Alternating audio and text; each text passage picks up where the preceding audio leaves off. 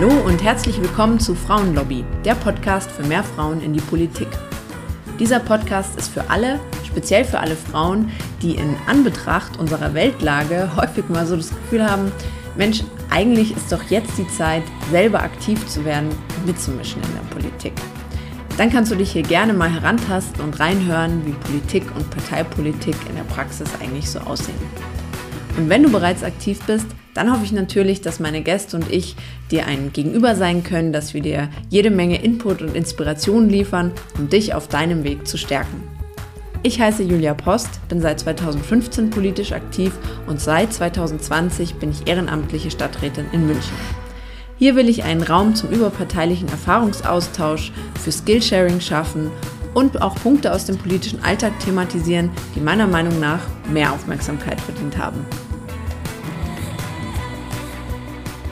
Herzlich willkommen zu einer neuen Folge und wir reden heute über das Thema Reden schreiben und Reden halten. Heute spreche ich dazu mit einer Expertin und diesem Thema will ich mich aber in einer kleinen Serie auch widmen und heute ist sozusagen der erste Teil. Ich freue mich sehr, dass ich nicht allein bin, sondern Jacqueline Schäfer hier habe. Sie ist gelernte Journalistin, Redenschreiberin, Autorin, Moderatorin, Medientrainerin. Sie war 10 Jahre lang im Präsidium des Verbands der Redenschreiber deutscher Sprache, davon 6 Jahre ihre Präsidentin und sie ist Coach für Führungskommunikation mit dem Schwerpunkt Frauen. Herzlich willkommen, Frau Schäfer. Schön, dass Sie da sind. Ich starte jetzt vielleicht mal mit einer ganz ungewöhnlichen Frage, weil es ist ja so, dass dieser Podcast will ja vor allem Frauen auch ermutigen, politisch aktiv zu werden, Tipps und Hilfestellungen geben. Und nun weiß ich aus sehr, sehr vielen Gesprächen aus meiner langen ehrenamtlichen Arbeit auch, dass es für viele Menschen, aber eben besonders auch für Frauen, eine große Hemmung ist, für ein Amt, für ein Mandat zu kandidieren, weil da steht ja immer als erstes auch diese Bewerbungsrede, wo sich viele schon mal nicht trauen. Und an Sie die erste Frage, wenn ich mir aber so Zahlen angucke, dann sagt man ja, 93% macht der Auftritt auf, das Auftreten und nur 7% zählt der Inhalt. Und wenn wir uns Angela Merkel oder Olaf Scholz angucken, dann sind die auch nicht berühmt-berüchtigt dafür, dass sie jetzt die Knallerreden halten und offensichtlich kann man damit trotzdem Bundeskanzlerin oder Bundeskanzler werden. Wie wichtig ist überhaupt, eine gute Rede zu halten in der Politik? Das ist sehr, sehr wichtig. Gerade jetzt, wo wir ein Jahr diesen Krieg der Russen gegen die Ukraine haben, wenn man sich überlegt, dann denkt man an die Zeit zurück, als damals Winston Churchill mit einer Rede letztendlich auch die Welt von den Nazis befreit hat, mit Blood, Sweat and Tears. Das war eine Rede, die war einfach unglaublich. Es war eine Ruckrede, wie sie damals Roman Herzog in seiner Adlon-Rede gefordert hatte, dass durch Deutschland ein Ruck gehen müsse. Wir erinnern uns an eine Rede von John F. Kennedy, der da sagte, ich bin ein Berliner. Das waren wenige Worte, oftmals sind es nur ganz wenige Worte innerhalb einer Rede, die aber tatsächlich hängen bleiben und die aber auch diese großen Emotionen auslösen. Man kann mit Reden Menschen gewinnen, überzeugen. Manchmal ist es auch das Erste, womit man auf sich aufmerksam machen kann. Barack Obama ist im Wahlkampf, 2008 war das, als er das erste Mal angetreten ist zur Wahl und er ist davor bei diesen ganzen Vorwahlen vor allem als hervorragender Redner aufgefallen. Ist jemand, der emotionalisieren konnte. Und wenn ich sage emotionalisieren, meine ich nicht, dass man dafür unsachlich sein muss. Also die eingangs von Ihnen zitierte Bewertung, dass nur 7% Inhalt ausmacht und 93% sind quasi das Auftreten, die Körpersprache oder auch das Paraverbale, die Stimme oder ja, wie man ausschaut. Das ist auch nicht ganz so richtig. Das war damals eine Umfrage, die mit Werbung zu tun hatte. Es ist richtig, dass natürlich die Performance, ja, wie man es in der klassischen Rhetorik nennt, schon immer eine Rolle gespielt hat. Wie stehe ich eigentlich da? Wie spreche ich? Wie betone ich? Das ist natürlich wichtig, aber auch die Inhalte. Und wenn man sich Frau Dr. Merkel und Herrn Scholz anschaut, nein, das sind keine Leute, die rhetorische Feuerwerke zu entzünden vermögen. Aber da macht erstens das Amt natürlich eine Menge aus, weil das Amt auch eine Wichtigkeit darstellt, da hört man schon mal hin.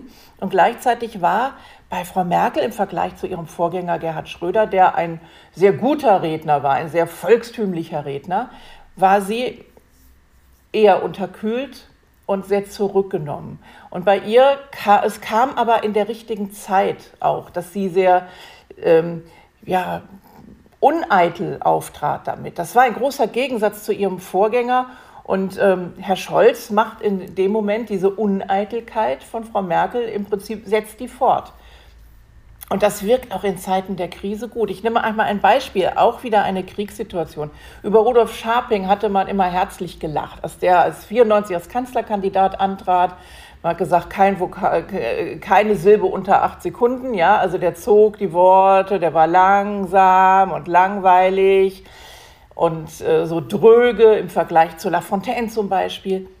Und dann kam auf einmal der Kosovo-Krieg oder der Einsatz im Kosovo-Krieg.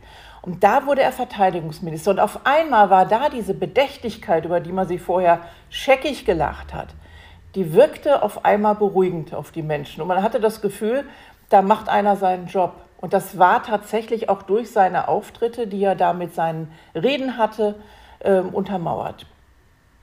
Also muss man so ein bisschen mit seiner ganzen Art, auch seiner Art zu reden, auch so ein bisschen in die Zeit passen?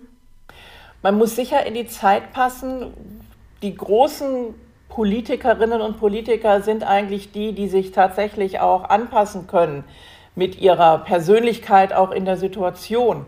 Und dass man sowohl ruhig kann, bedächtig kann, als auch forsch, fordernd und vor allem motivierend. Und ich glaube, das ist etwas, was ein bisschen verloren gegangen ist in der Politik, dass man auch das als Motivationsrede begreift. Das Wirtschaft ist Psychologie. Ja? Und wenn ich Leute mitreißen kann, so nach dem Motto, verdammt, so schlecht geht's uns überhaupt nicht, und das irgendwie überzeugend rüberbringe, dann ist da eine ganze Menge gewonnen, als wenn immer einer, der mag noch so recht haben in den sachlichen Inhalten, wenn es nicht vermittelbar ist, dann wird es halt einfach schwierig. Da komme ich gern nachher nochmal drauf zurück. Jetzt würde ich gerne versuchen, weil hier ja wahrscheinlich viele Menschen, vor allem Frauen zuhören, die auch vielleicht ja noch ganz am Anfang stehen und sich dafür das Thema interessieren. Deshalb nochmal einen Schritt zurück. Lohnt sich das dann, wenn ich jetzt trainieren möchte, auch erstmal sozusagen am Auftritt zu arbeiten, also zum Beispiel an der Körpersprache oder an der Stimme, bevor ich mich dem Inhalt widme, wenn der Inhalt eben auch ja ein bisschen weniger wahrgenommen wird nach außen? Also ich würde immer empfehlen, dass man sich erstmal klar wird, was möchte ich eigentlich sagen, was sind meine Botschaften, was ist das, wofür ich erkannt werden möchte von den Leuten. Das halte ich für ganz, ganz wichtig, denn es kommt ja auf eine Kongruenz drauf an, dass die Körpersprache, dass die Betonung, dass die Stimme auch einhergeht mit dem, was ich sage. Denn ich kann jetzt noch so wunderbar trainieren, ich kann ganz toll reden und wahnsinnig toll sprechen. Und wenn ich aber jetzt erkläre, dass etwas ganz Schreckliches passiert und mache das in so einem Ton, dann funktioniert das nicht. Das ist genauso wenig, wenn ich mich hinstelle und sage, und dann brauchen wir jetzt einfach mal eine große Euphorie, um dieses wichtige Thema anzugreifen. Sie merken, das ist inkongruent, das läuft nicht. Ich würde in jedem Fall mir klar machen, wenn ich als junge Frau vor allem vor der Entscheidung stehe, mich politisch zu engagieren und muss jetzt meine Bewerbungsrede halten, mir klar machen, wovor habe ich gerade eigentlich Angst? Denn meistens ist es mit Ängsten verbunden. Wovor habe ich Angst? Lass mal aufschreiben. Wovor habe ich Angst? Warum will ich das machen? Was ist das, was ich den Leuten geben kann, die dort sitzen? Und wofür werde ich bekannt werden? Ja, was sollen die Menschen mit mir verbinden, wenn man morgens geweckt wird, sagt, wer ist die eigentlich, dass 3 Sachen einfallen. Mach dir 3 Botschaften. Und dann würde ich die Themen, die mir Angst machen, mal anschauen und würde gucken, was steht dem entgegen. Und würde mir mal klar machen, die meisten, die antreten, auch Männer, kämpfen oftmals mit den gleichen Ängsten. Aber sie stecken sie anders weg. Hängt ein bisschen mit unserer Sozialisierung zusammen. Jungs spielen kompetitiv. Und Mädchen spielen moderativ, vereinigen. Die spielen, weiß ich nicht, Puppenfamilie oft mal, also jetzt mal wirklich ganz in die Klischeekiste gegriffen, und die Jungs spielen Fußball. Da verliert man mal, da gewinnt man mal, da lernt man schneller mit diesen Bandagen auch umzugehen. Das ist jetzt mal völlig wertfrei gesprochen. Und wir müssen uns als Frauen einfach, die jungen Frauen sind da schon anders, also die Jüngeren, ich bin ja noch älter als sie, aber meine Generation und auch noch knapp die Generation nach mir, die ist halt doch noch in diesen, in diesem Rahmen aufgewachsen. Und ich glaube, dass wenn man sich da mal klar macht, andere haben auch natürlich Manschetten vor einer Aufgabe, aber die stellen sich der anders. Man sollte versuchen, sich das auch sportlich zu nehmen, auch klar zu sein, wenn ich das jetzt nicht schaffe, dann bin ich nicht zerstört, dann geht das Leben auch noch weiter, dann habe ich einfach etwas, woraus ich lernen kann fürs nächste Mal. Also und das ist tatsächlich so etwas, ich hasse das Wort Mindset, aber wo man sich ein bisschen transformieren kann, innerlich auch transformieren kann. Und was ich Frauen auch immer rate, das habe ich schon, während ich Volontärinnen und Volontäre ausgebildet habe, damals beim Fernsehen, ich habe immer gesagt, veräppelt euch mal selber. Wenn ihr einen wichtigen Auftritt habt, das erste Mal irgendwas machen müsst, das erste Mal vor die Kamera oder so, oder einen wichtigen Beitrag das erste Mal alleine machen dürft, zieht euch morgens besonders ordentlich an, zieht ein Jackett an, das gibt automatisch Haltung. Zieht vielleicht Farbe an, denn wenn ihr Farbe tragt, werdet ihr angeguckt. Das heißt, ihr lasst euch dann auch nicht mehr so gehen. Und weil ich hatte wirklich Kollegen, die sagen, oh Maria, das ist so schwierig. Und die machten sich klein und gesagt, nein, hinstellen und die anderen sollen das Gefühl haben, die ist souverän.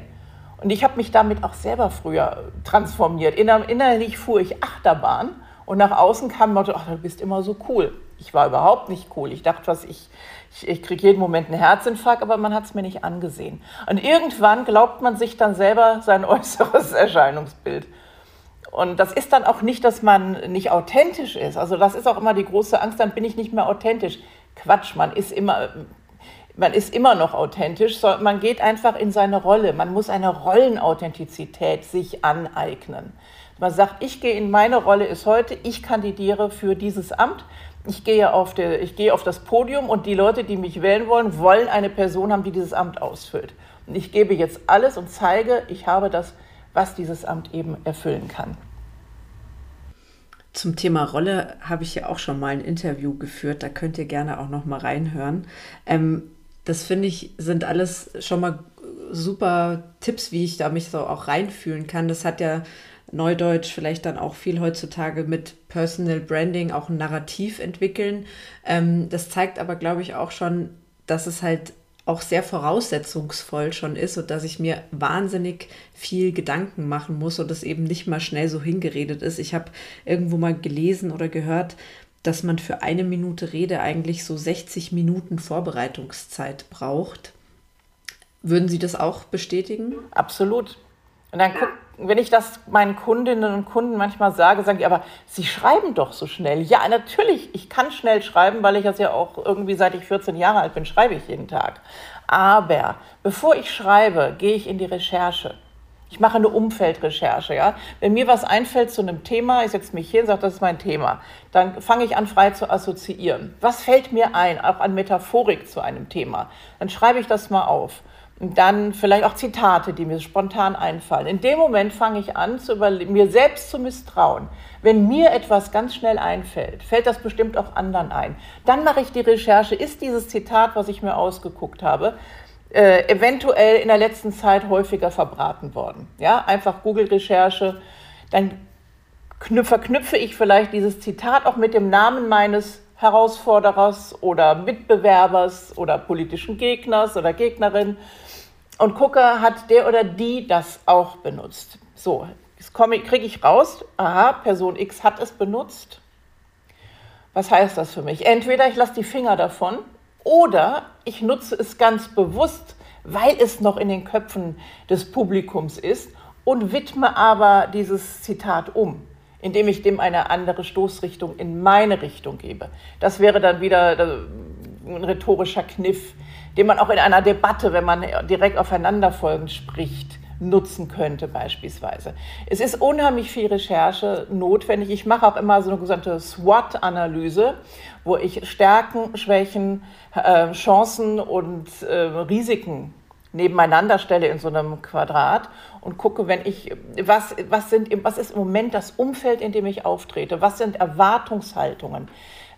Wozu erwarten die Menschen auch, dass ich was sage, wenn ich im Wahlkampf nur ein und dieselbe Rede habe? Ja, ich meine, natürlich, wir kennen das. Man hat eine Standardrede, seine Tour d'Horizon, und man geht dann wirklich von Hof bis nach Passau. Ja, vielleicht. So, dann habe ich zwischen Oberfranken und Niederbayern zu tun. Das sind aber Menschenschläge, die sind so unterschiedlich wie nur etwas. Und wenn ich immer nur die gleiche Rede halte und nicht in Passau auf den Dom oder sonst was eingehe oder aufs Scharfrichterhaus, ja, auf das Kabarett, und in den Hof gehe ich nicht auf die Porzellanmanufakturen ein, die mittlerweile kaputt gegangen sind oder es schwer zu kämpfen haben, dann bringt das nichts. Ich kann ein Standardgerüst haben, aber ich sollte immer einen Versuch machen, auf die Bevölkerung und auf die Region einzugehen.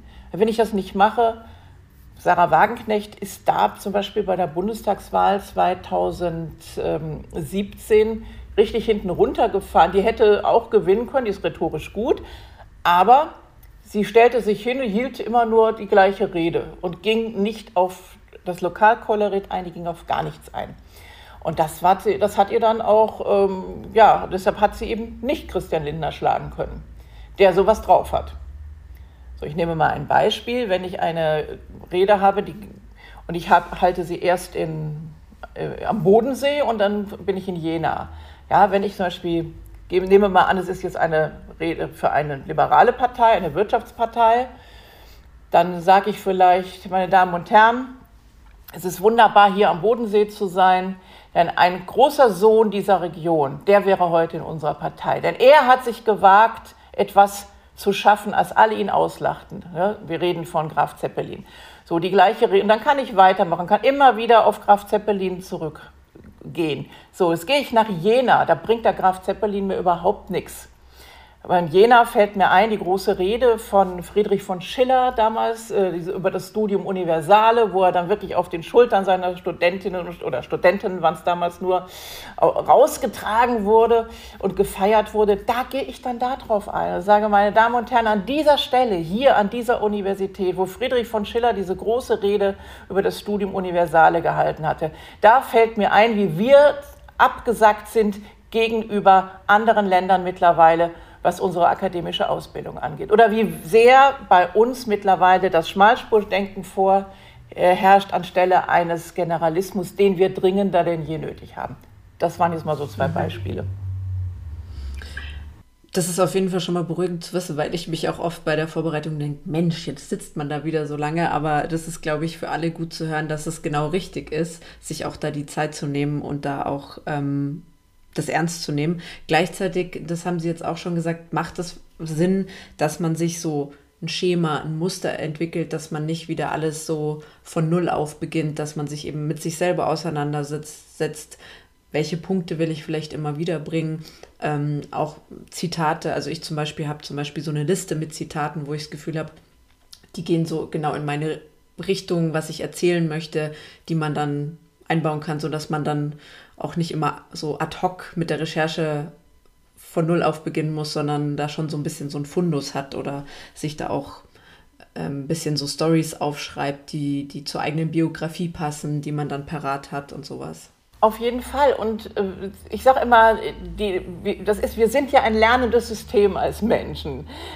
Wenn ich unterwegs bin, ich treffe so viel, es geht Ihnen ja auch so, man trifft ja andere Menschen oder man beobachtet Situationen. Und wenn man sie sich nicht merken kann, aufschreiben oder einfach in die Diktierfunktion des Handys reinsprechen, damit man diese Geschichten parat hat. Und Storytelling ist oftmals viel besser, um eine Botschaft rüberzubringen, als wenn man ganz rein sachlich und möglichst noch im Nominalstil irgendwelche sehr abstrakten Thesen aufstellt. Ja, erzählt man doch einfach, wenn man eine Szene entstehen lässt und sagt, ich habe das damals auch nie so ernst genommen, aber dann ist mir neulich Folgendes passiert. Ich war gar nicht involviert, ich stand am Rand und trotzdem hat mich das richtig mitgenommen. Da sah ich wie eine alte Frau, bla bla bla. Irgendwas, irgendwelche Geschichten oder ein Dialog von zwei kleinen Kindern, das kann manchmal einfach sehr anregend sein. Wir müssen als Redner sehr in der Lage sein, assoziativ zu denken. Das kann man auch schulen. Einfach mal, was fällt mir dazu ein? Was fällt mir zu diesem Ort ein, wo ich rede? Was fällt mir ein zu meinen Überzeugungen, die ich habe? Ja, dass ich einfach Dinge runterbreche. So ein Beispiel, wenn ich rede über ein Medikament, ich habe früher mal auch im medizinischen Bereich als Redenschreiberin gearbeitet, wenn mir einer sagt, ein Angiogenesehemmer ist ganz toll und dann erklärten die Forscher mir, welche Rezeptoren das sind und die molekulare Struktur. Also da verstehe ich überhaupt nichts. Erklärt doch einfach, wissen Sie, der Vorteil dieses Medikaments ist, der funktioniert nach dem Schlüssel-Schloss-Prinzip. Der Tumor wird quasi abgeschlossen, die Blutzufuhr gesperrt, der Tumor schrumpft, die anderen Zellen bleiben unbehelligt. Das ist ein Riesenvorteil für die Patienten. Das waren jetzt keine 10 Sekunden. Und trotzdem hat man eine Vorstellung, dass einfach die Wirkung dieses Medikamentes sehr positiv sein kann. Und das ist besser, als wenn ich irgendwie auf der molekularen Struktur argumentiere. Bestimmt. Wenn wir jetzt uns nochmal in eine Person hineinversetzen, die vielleicht jetzt vor ihrer ersten Rede steht und eben sagt, okay, ich möchte mich vielleicht im Kreisverband, im Ortsverband für eine Rede vorbereiten und mich für ein Amt oder ein Mandat bewerben, dann ist ja auch im ehrenamtlichen Kontext oft gar nicht die Ressourcen da, sich so ausschweifend vorzubereiten, ganz zu schweigen davon, dass man jetzt vielleicht schon Geld in die Hand nimmt, um sich da zu coachen. Was würden Sie dieser Person so mal von Null auf empfehlen? Sie haben schon so ein bisschen gesagt, sich überlegen, wovor habe ich eigentlich Angst? Warum will ich das unbedingt machen? Auch die Punkte über sich selber, wie will ich wahrgenommen werden? Und wie würden Sie ganz konkret empfehlen, an diese Rede ranzugehen? Ja, das, was ich eben gesagt habe, was Sie gerade wiederholt hatten, sind also eigentlich die Grundvoraussetzungen, ob ich jetzt hier schon ein großer Redner bin oder gerade anfange. Ich würde mir wenn ich auf der Kreisebene ehrenamtlich Politik machen möchte, mal überlegen und ich sage, irgendwie bin ich noch nicht ganz sicher, vielleicht Sympathien erlangen. Ich würde vielleicht überlegen, meine Geschichte zu erzählen, wie komme ich dazu, mich hier eigentlich zu bewerben. Dass man auch mal, wenn man nach vorne geht, wenn man einfach diese Angst hat und man weiß, die Stimme kriegt ein Tremolo und man ist irgendwie doch angefasst, dass man hingeht und sagt, liebe Kolleginnen und Kollegen, ja, es ist für mich eine Überwindung gewesen, hier hinzugehen. Ja, und ich gebe auch zu, meine Knie sind weich.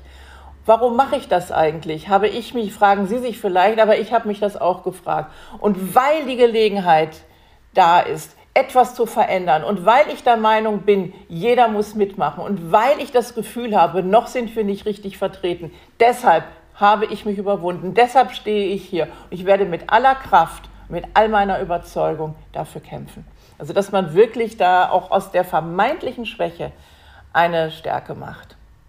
Dass man wirklich, wie gesagt, man muss seine Fakten drauf haben, also da hilft nichts, das muss man lernen, damit man da auch nicht angreifbar ist. Man sollte sich angucken, wer sind die, gegen die ich kandidiere, die auch diesen Posten wollen, was ist deren Stärke, was ist deren Thema und was habe ich dazu zu sagen und dem entgegenzusetzen. Wo grenze ich mich ab? Genau. Und auch genau sagen, eigentlich ist ja immer die Frage, cui bono, wem nutzt es? Was bringe ich eigentlich meiner Partei, dass sie mich in den Kreistag holt oder in den Stadtrat oder sonst was oder überhaupt auf mir einen Job gibt? Was bringe ich den Wählern? Ja, und das muss ich eigentlich immer rüberbringen. Und es darf nie dieses sein, dass man das Gefühl hat, da will jemand eigentlich nur sein Ego befriedigen, sondern dieses Ich möchte etwas für sie tun. Frau Merkel hat das in ihrer ersten Amtszeit als Bundeskanzlerin in ihrer Antrittsrede als Kanzlerin auf diesen Satz gebracht, ich möchte Deutschland dienen. Das hat sie da, also ich möchte Deutschland dienen, in ihrer ganz normalen, etwas nüchternen Art, wie sie das gesagt hat. Jeder hat es ihr abgenommen. Mhm. Ja, und ich glaube, das muss man dann finden. Und wenn ich zum Beispiel an ihre Fraktionsvorsitzende denke, da hatten wir uns auch länger unterhalten, die wir damals ausgezeichnet haben als beste Wahlkampfrednerin, die machte ihr Ding. Die hat ganz, ganz stark ihr eigenes Auftreten gefunden und eckt damit auch hin und wieder an. Aber sie zieht es durch. Und das macht sie aber auch unvergleichlich. Und ich meine, das ist ja auch ganz interessant, wenn man sich von den Jungpolitikern das mal anschaut. Ich verfolge den Nockerberg wirklich seit meiner Jugend. Und sie hat es sehr, sehr frühzeitig geschafft auf den Nockerberg mit eigener Figur. Der Martin Hagen wartet da noch drauf. Der Kollege von der FDP, der auch ein sehr guter Rhetoriker ist und auch ein smarter Typ. Aber er hat nicht diese starke Ausstrahlung, die Katharina Schulze nicht zuletzt auch wegen ihrer Rhetorik erlangt hat. Da hat Martin Hagen, muss dann auch so seine Benchmark tun. Ja. Das war das Passwort dieses Jahr auf dem Nockerberg. Aber er ist doch nicht aus Figur, ne? Genau. Nee, genau. Aber das war so nett in der Rede von Maxi Schafroth. Ja, ja. Ja. Was macht denn für Sie, also Sie haben ja auch gerade schon gesagt, wenn Sie zum Beispiel Reden analysieren und Katharina Schulze zum Beispiel zur besten Rednerin des letzten Landtagswahlkampfs 2018 gekürt haben, dann haben Sie ja irgendwelche Kriterien und Analysekriterien, wonach Sie vorgehen und so eine Rede bewerten. Was macht da eigentlich eine gute Rede aus? Also wir haben tatsächlich, glaube ich, 6 oder 7 Kriterien gehabt, die, oder haben sie immer noch, nach denen man einfach vorgeht, man schaut, es werden Erwartungshaltungen also bedient, ja, dass man sagt, okay, das ist jetzt hier, das in diesem thematischen Umfeld findet jetzt diese Rede statt, da muss man eigentlich darauf auch eingehen, auf bestimmte Probleme, man kann nicht drüber weggehen, man könnte jetzt nicht Reden halten, und ich denke mal gerade auf Bundesebene zum Beispiel, und nicht auf den Krieg in der Ukraine irgendwie eingehen. So, da wichtig ist natürlich auch gute Sprachbilder. Ist es verständlich? Ist es zugewandt? Wie ist auch der Auftritt? Wie ist die Inszenierung? Wir leben auch mittlerweile von einer Inszenierung. Meine Frau Merkel würde sich nicht inszenieren, bei der kam das dann irgendwie. Aber auch das ist schon wieder Inszenierung, die sie sich aber auch nur erlauben konnte, auch mit ihrem Amt. Also das ist, klingt jetzt alles ein bisschen paradox, aber wenn man ein bisschen nachdenkt, versteht man es, glaube ich. Aber an der Stelle ist für mich auch immer interessant, weil Sie das vorhin auch bei Angela Merkel und Olaf Scholz gesagt haben, klar, die können sich das jetzt in ihrem Amt ein bisschen auch vielleicht erlauben, weil das so eine gewisse, auch ein Charisma schon mitbringt qua Amt und eine Autorität. Aber für mich ist so dann die Frage, aber wie haben Sie es damit geschafft, in dieses Amt zu kommen? Das ist ja eine irre Wegstrecke. Ja, tatsächlich. Ich habe auch beide als politische Korrespondentin auch lange beobachtet. Die waren ja nie ein Feuerwerk. Die waren beide unheimlich fleißig. Also beides auch Aktenfresser, haben sehr viel fachliche Tiefe und sind, wenn man sie mal aus einer größeren Nähe erlebt hat, auch durchaus lustig. Die haben ihre Bataillone hinter den Kulissen halt auch oft hinter sich geschart. Und bei Frau Merkel kam natürlich auch, dass sie den Mut hatte, zu einer bestimmten Zeit als einzige in der Union eine Entscheidung zu treffen, in Bezug auf Herrn Kohl. Und dann hat sie einfach ihr Ding gemacht. Aber die hat sich tatsächlich nie verbogen. Es war ein langer Weg überhaupt, dass sie sich kleidungstechnisch etwas verändert hat. Und auch und zum Friseur gegangen ist, sagen wir mal so. Das hat lange gedauert und wenn man jetzt so Bilder von ihr sieht als Privatperson, da sieht sie wieder aus wie früher. Also das ist schon sehr, sehr authentisch. Und bei Herrn Scholz war das eben auch so der war nie der Lautsprecher wie Lafontaine oder wie Schröder, aber sehr fleißig, sehr verlässlich, und die haben auf eine andere Weise halt einfach ihre Mannschaften hinter sich geschart. Und dann waren sie irgendwann in einer Position, wo sie eben auch in einer größeren Öffentlichkeit wahrgenommen wurden. Mhm.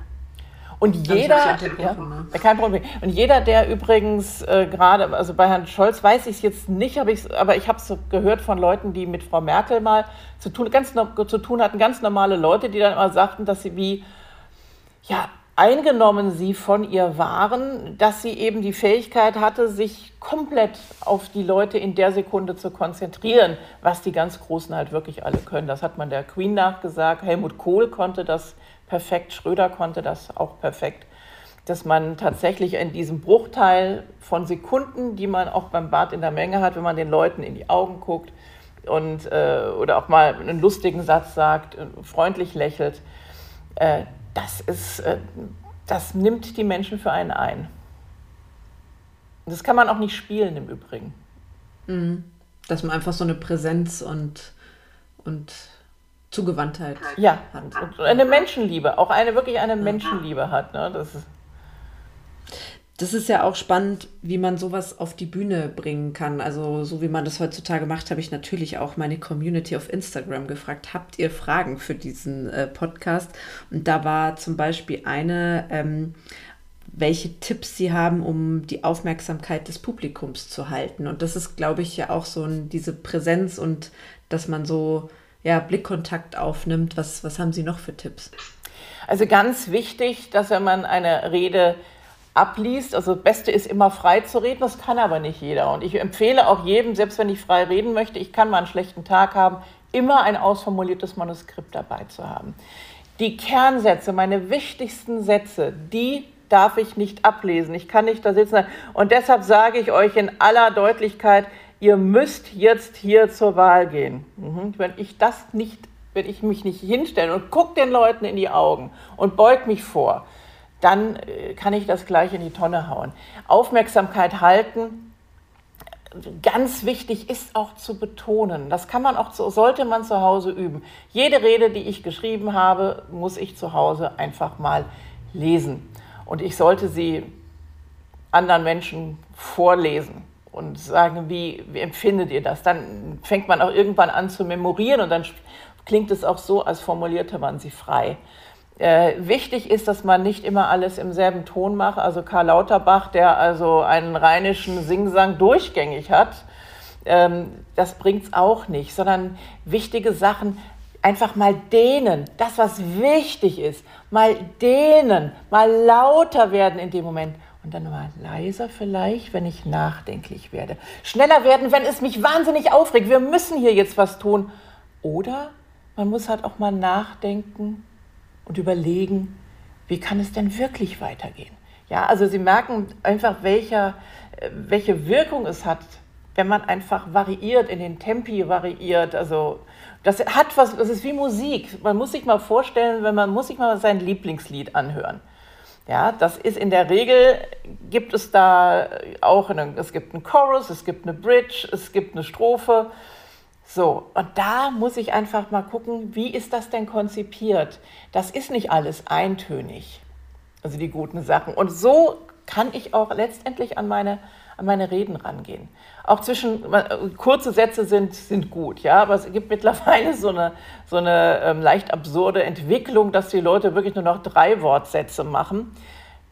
Kann auch keiner auf Dauer dann hören. Ja? Also man kann einfach abwechseln. Mal längere Sätze, natürlich keine Bandwurmsätze, aber auch mal was Längeres. Und dann vielleicht wirklich mal so 3 Wortsätze hintereinander weg oder so ein Staccato mal zu bringen. 3 wichtige Worte einfach mal nur das Wort nennen, stehen lassen. Leidenschaft, Ehrlichkeit, Zugewandtheit. Das ist der Dreiklang, mit dem wir in diesen Wahlkampf gehen, ja, so. Also Sie merken, ich improvisiere hier gerade, aber da vielleicht verdeutlicht das ein bisschen. Ja, total. Sie haben vorhin auch schon so angesprochen, dass man ja eigentlich, also es gibt so die ganz klassische Rede, ich halte eine Bewerbungsrede oder bei einer Mitgliederversammlung oder, wo ich ja mehr oder weniger diesen Monolog führe, sage ich mal. Aber als Politikerin, Politiker bin ich natürlich auch zum Beispiel auf Podiumsdiskussionen oder bei mir im Stadtrat zum Beispiel, ist es ja nicht so, dass jeder einfach seine Rede hält und dann kommt das neue Thema, sondern das sind noch echte Debatten, weil man öfters das Wort ergreifen darf. Das ist nicht so formalisiert wie im Bundestag oder Landtag, wo einfach jede Fraktion einmal drankommt, sondern man kann da wirklich aufeinander eingehen, was natürlich es sehr viel spontaner macht und man ja auch sozusagen nicht einmal das, was man vorbereitet hat, einfach abliefert und dann ist man durch, sondern man wird angegriffen, man muss da wieder drauf eingehen, man muss vielleicht auch selber angreifen und das sind ja aber trotzdem alles auch Redeformen. Haben Sie da auch Tipps, wie man sich auf diese Situation, sage ich mal, vorbereiten kann, wenn es eben nicht nur so ist, okay, ich habe meine 5 Minuten, die kann ich orchestrieren, gut vorbereiten, sondern ich, wie gehe ich in so spontanen Situationen rein?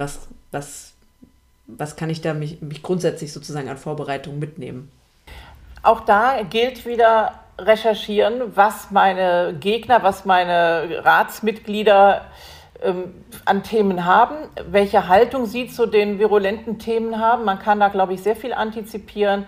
Man kommt nicht umhin, die Zeitung zu lesen oder auch vielleicht deren Blogs anzugucken oder Podcasts zu hören. Man muss wissen, was sind eigentlich deren Grundthesen. Die muss ich drauf haben. Und dann muss ich mir überlegen, wie kann ich diese Thesen entkräften, wie kann ich dagegen vorgehen. Das kann ich zu Hause machen. Und was ein ganz wichtiger Tipp ist, ich bin ein großer Freund von sachorientierter Debatte, aber das heißt nicht, dass sie nicht ohne Emotion stattfindet. Und emotional heißt nicht unsachlich. Das heißt, ich habe ein Sachargument, mit dem ich meinen politischen Gegner entkräften werde. Ich werde aber diesem Sachargument immer voranstellen ein emotionales Argument. So, und das heißt nicht, dass ich irrational emotional bin, sondern, also ich hatte mal ein Beispiel, da hatte ich eine Kundin, mit der hatte ich ein Medientraining und die sagte, ja, ich habe da meine Branche, die ist so unbeliebt und Sie sagen jetzt, ich soll hier was Emotionales davor stellen, ich habe doch gar keine Chance, etwas positiv Emotionales davor zu stellen. Da ging es um Spielcasinos, so diese kleineren und dann habe ich gesagt, ja, doch, Sie können das. Sie werden, wenn Sie angegriffen werden, nach dem Motto, Ihre Branche verführt junge Leute zum Spielen, sie verführt junge Leute zum Trinken. Minderjährige werden schon spielsüchtig. Sag ich, ja, was sage ich da drauf? Sag ich, ganz einfach, Sie sagen, wissen Sie, ich bin Mutter. Ich bin Mutter von 2 minderjährigen Kindern. Und genauso wie ich erwarte, dass jeder Gastronom meinen Kindern weder Alkohol ausschenkt, noch sie irgendwas rauchen lässt, genauso habe ich alle meine Mitarbeiterinnen und Mitarbeiter angehalten, darauf zu achten, dass alles, was jung aussieht, erstmal seinen Pass hinlegen muss und verifizieren muss, dass man überhaupt berechtigt ist, dieses Spielcasino zu betreten. So. Und das ist das hat man ihr dann abgenommen. Sie ist Mutter, sie hat Kinder, auch sie muss vertrauen. Und dann sagten die, ja, verstehe. Es war wirklich, ich saß davor, hatte mir die Sendung angeguckt, war, glaube ich, da nervöser als sie und dachte, ja, cool, absolut cool gelaufen. Und so kann man immer etwas finden, immer etwas, was zuerst das Gefühl anspricht, weil das öffnet die Sinne für das Sachargument. Das ist ein sehr, sehr spannender Tipp, ja. Wie würden Sie wenn Sie angegriffen werden, wie reagiert man da? Das kommt immer drauf an. Manchmal fällt einem was spontan ein, manchmal muss man sofort zurückschlagen. Manchmal hilft es einfach zu sagen, oh, Sie werden persönlich, fällt Ihnen jetzt sachlich nichts mehr ein? Gehen Ihnen die Argumente aus, dass Sie jetzt unter die Gürtellinie schlagen müssen? Interessant.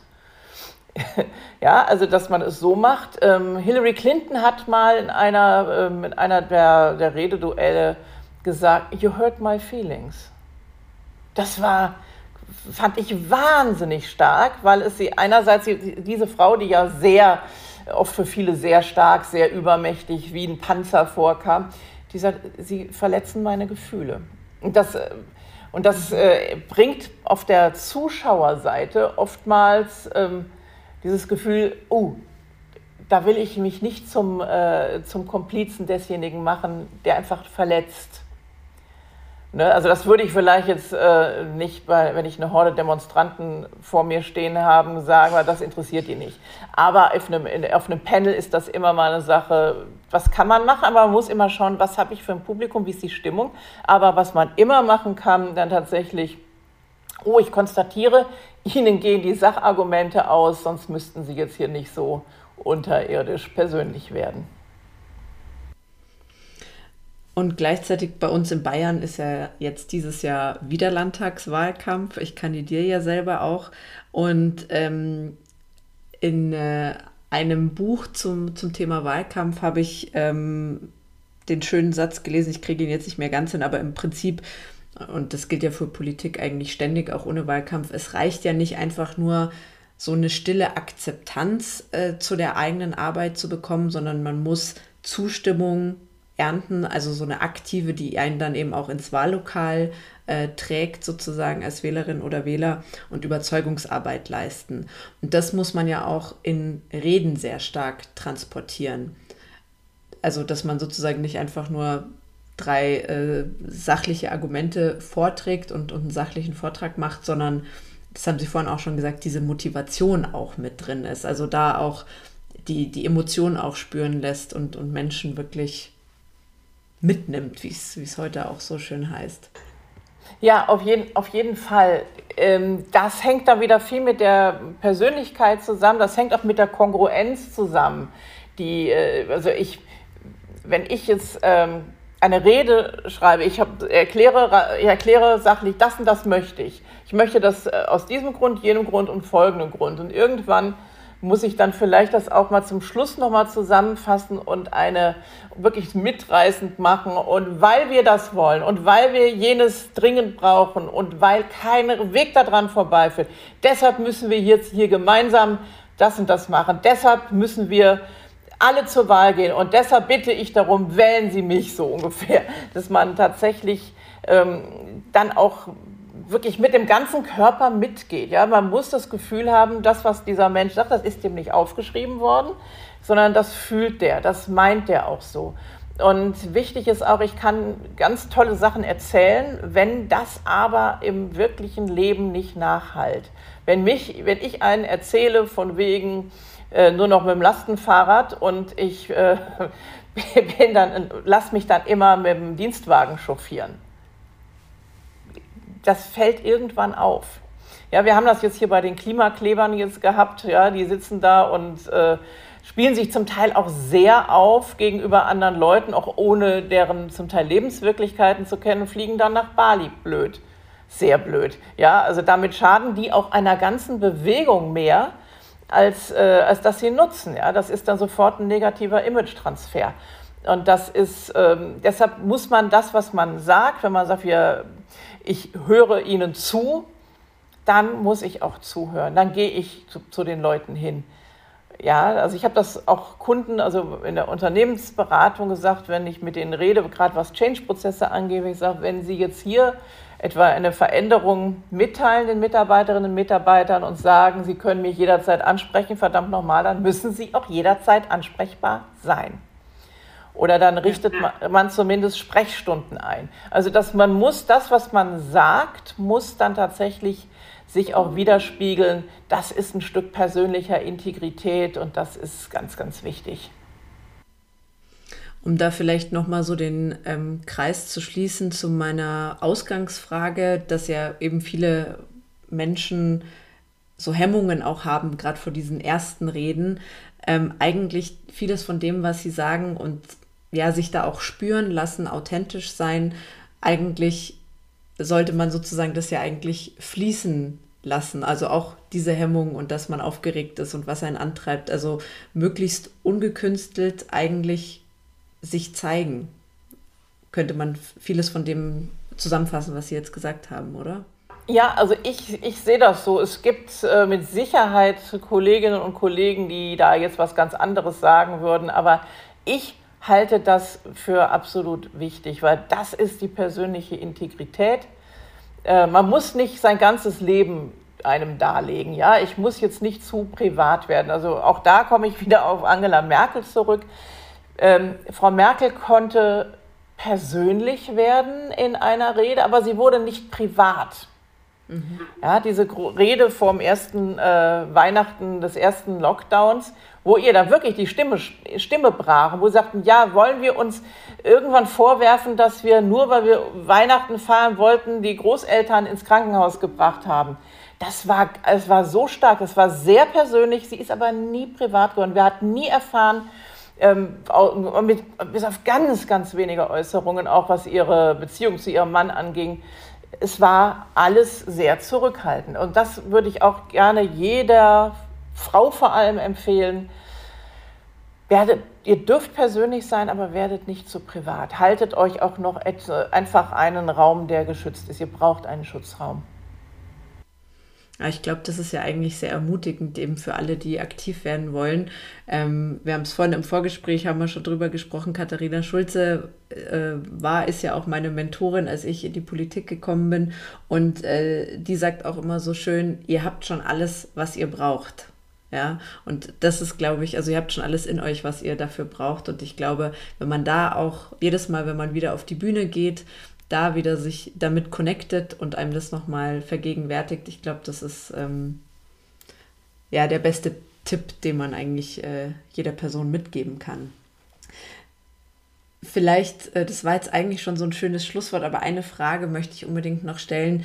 Dadurch, dass durch Corona einfach jetzt auch viel im digitalen Raum stattfindet, da ist es, ja, finde ich, gerade das ein bisschen schwieriger, sich so persönlich zu connecten. Manchmal gelingt es erstaunlich gut auch, aber haben Sie da auch noch Tipps, worauf man vielleicht bei digitalen Reden oder Vorträgen, Diskussionen achten sollte? Bei digitalen Reden ganz wichtig, immer auch vielleicht mal eine Frage wirklich dialogisch zu werden. Reden sind sowieso Dialoge, auch wenn das Publikum meistens schweigt, aber es reagiert irgendwie und da muss ich auch drauf eingehen. Ich würde, was das Digitale angeht, immer gucken, da ist die Aufmerksamkeit halt schneller weg bei den Leuten. Ich würde, wenn irgendwas ist, also ich würde nicht, wenn ich zur Seite gucke, muss ich erklären, warum gucke ich zur Seite. Oder dass man am Anfang auch das Intro nochmal anders macht, dass man vielleicht dem voranstellt, einfach ein bisschen Smalltalk. In Deutschland hasst man immer Smalltalk, dabei ist das ist ein gesellschaftlicher Kit, das ist sensationell, wer den gut beherrscht. Dass man am Anfang einfach mal die Gelegenheit nutzt und sagt, sind Sie alle da? Also je nachdem, wie geht's Ihnen und das wievielte Video ist das heute, das Sie haben? Bei mir ist es das 8., aber ich freue mich trotzdem, wir sind hier. So, dann hat man so ein bisschen eine Gemeinschaft hergestellt. Wenn es jetzt so ist, dass man als Panelist reingeschaltet wird und hat jetzt nicht diese große Möglichkeit, sich mit allen zu connecten, möglichst kurz fassen, also präzise sein. Und ich würde bei Videoreden tatsächlich stärker am Manuskript sein. Ich würde mir dann am Computer vielleicht einen Text mit markieren, dass ich mir den anschauen kann oder zumindest Stichworte, denn diese Videos kann man zurückspulen. Anders als bei einer Rede, die ich jetzt in der Waldbahn in Zwiesel halte, im Hinterzimmer, ja, da bin ich da red, das ist dann vorbei. Aber wenn es on tape ist, ich kann es zurückspulen. Mhm. Und da ist dann jede Unschärfe auf einmal festgehalten. Das verflüchtigt sich dann nicht mehr.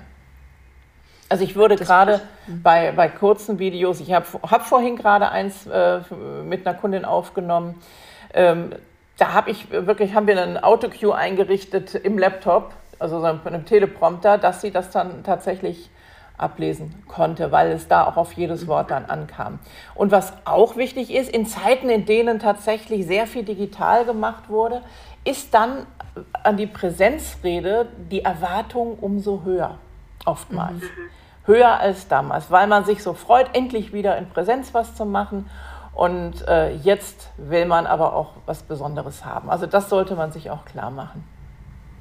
Das bringt mir jetzt aber auf die allerletzte Frage, das wollte ich vorhin schon. Sie haben ja gesagt, Sie würden es schriftlich ausformulieren, mit dem Ziel, das möglichst mal freizuhalten, aber erst mal aufschreiben. Vielleicht geht es vielen Zuhörenden auch so. Bei mir ist es oft so, wenn ich das aufschreibe, dann ist es so eine Sprache, so eine Schriftsprache, wie man ja nicht spricht. Wie kann man das brechen? Also ich habe dann zum Beispiel auch manchmal, dass ich erstmal mir das einfach ins Sprachmemo am Handy mal aufgenommen habe und dann das erst so wieder abgeschrieben habe, um zu gucken, wie würde ich es eigentlich sprechen. Aber was haben Sie da für Tipps und Tricks sozusagen, wie man aufschreiben kann, wie man eigentlich spricht, damit es nicht so komisch klingt? Mein ultimativer Tipp, so mache ich die Reden, die ich für Kundinnen und Kunden mache oder die ich für mich selber mache. Ich mache mir vorher mache meine Recherche, mache meine Kernbotschaften, die schreibe ich auf, bringe die dann irgendwann in eine Reihenfolge, wie ich es haben möchte. Und einzelne Stichworte, faktische Stichworte oder Zahlen, die ich mir eh nicht merken kann. So. Und dann setze ich mich hin, nehme mir mein iPhone oder nehme mein Smartphone, drücke auf dieses Schreibprogramm, was direkt die gesprochene Sprache in Schrift transkribiert und spreche drauf los. Rede meine Rede. Ich bin in der Lage, sofort mit Kommaneuge Zeile, Absatz und sowas zu reden. Man kann es aber auch einfach mal durchquatschen, muss dann halt später natürlich das nochmal deutlich redigieren, muss Punkt, Komma einsetzen.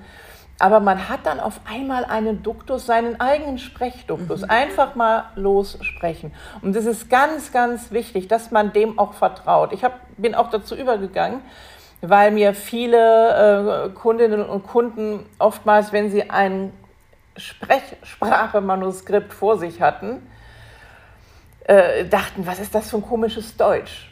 Und fingen dann an, unglaublich lange Bandwurmsätze und Nominalstil dazu machen. Man ließ dann Dinge zur Durchführung gelangen, anstatt es durchzuführen.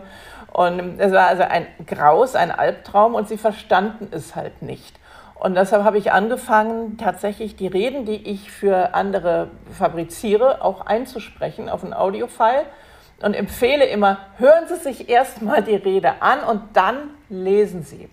Weil dann auf einmal man sich klar macht, dass diese gesprochene Sprache, wo auch mal Ellipsen, also unvollständige Sätze stehen, dass diese gesprochene Sprache viel näher am Menschen dran ist, viel näher an dem, was wir im Alltag miteinander sprechen. Und es macht es viel leichter hinzuhören. Das macht es dann auch leichter, man hat auch automatisch dann diese Variationen in der Betonung, die ich vorhin mal erläutert hatte, die sind dann automatisch drin. Super. Frau Schäfer, ganz herzlichen Dank für Ihre Zeit und für die vielen Tipps und Einblicke, die Sie uns gegeben haben. Sehr gerne und viel Erfolg im Wahlkampf. Dankeschön. Ganz lieben Dank fürs Zuhören und dein Interesse. Ich hoffe, dass du ganz viel für dich mitnehmen konntest. Sollte das der Fall sein, ich freue mich natürlich über gute Bewertungen und Weiterempfehlungen. Wäre doch schön, wenn noch mehr Menschen Partei ergreifen. Abonniere den Podcast doch auch am besten gleich, sodass du keine Folge mehr verpasst. In der Zwischenzeit kannst du mir natürlich auch gerne auf meinen Social-Media-Kanälen folgen, die ich dir in die Shownotes packe. Dann bist du live dabei bei meinen ehrenamtlichen Aktivitäten und allem, was mir dort so widerfährt. Schreib mir auch gerne Themen und Fragen, die dich interessieren. Ich greife gerne alles auf, was die Community so bewegt. Bis bald zur nächsten Folge.